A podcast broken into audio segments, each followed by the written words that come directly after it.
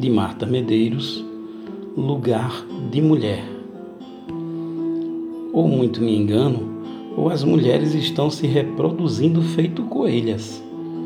Temos irrompido em bando. É muita mulher no mundo. É mulher para tudo que é canto.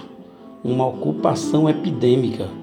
Alguém irá lembrar que não são tantas assim atuando na política, e tem razão.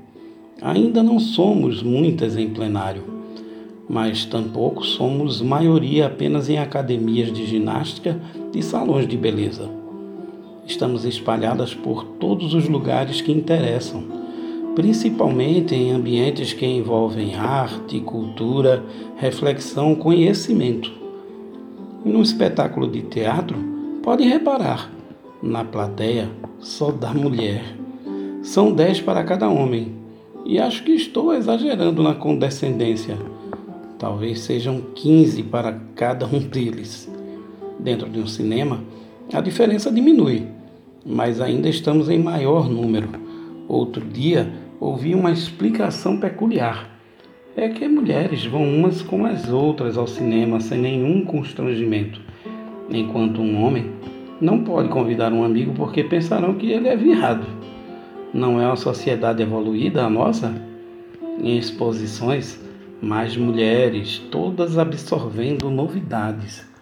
Em saraus, mais mulheres, todas escutando poesia. Em palestras de filósofos, escritores, humanistas, mais mulheres, todas de ouvidos atentos.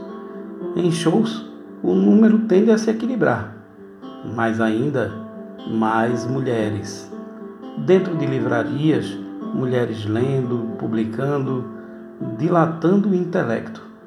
Ganhamos menos que os homens e, mesmo assim, reservamos parte do nosso salário, quando é possível, para atender às demandas da nossa sensibilidade, a fim de termos uma existência mais rica, mais estimulante. Agora, adivinhe quem lota as cadeiras de bares e botecos? Ora, mulheres, claro depois de ir ao teatro, ao cinema, à palestra, voltar para casa, teria graça? Bora conversar umas com as outras sobre tudo que foi visto, de preferência com um cálice de vinho ou um chope gelado em mãos. Em substituição ao obsoleto lugar de mulher, é na cozinha surgiu o libertário lugar de mulher. É onde ela quiser, mas tem que querer mesmo ainda há quem se acomode num confinamento providencial, um casamento careta, uma religião limitadora, um martírio inventado, umas dores lombares, a fim de declarar-se impedida de ser livre. Cada um sabe de si. Ninguém é obrigado a realizar desejos que não tem. Mas para quem não cansa de expandir-se, a programação é vasta e é proibido bobear. De tudo que temos aprendido fora de casa, viver com sabedoria tem sido a melhor lição.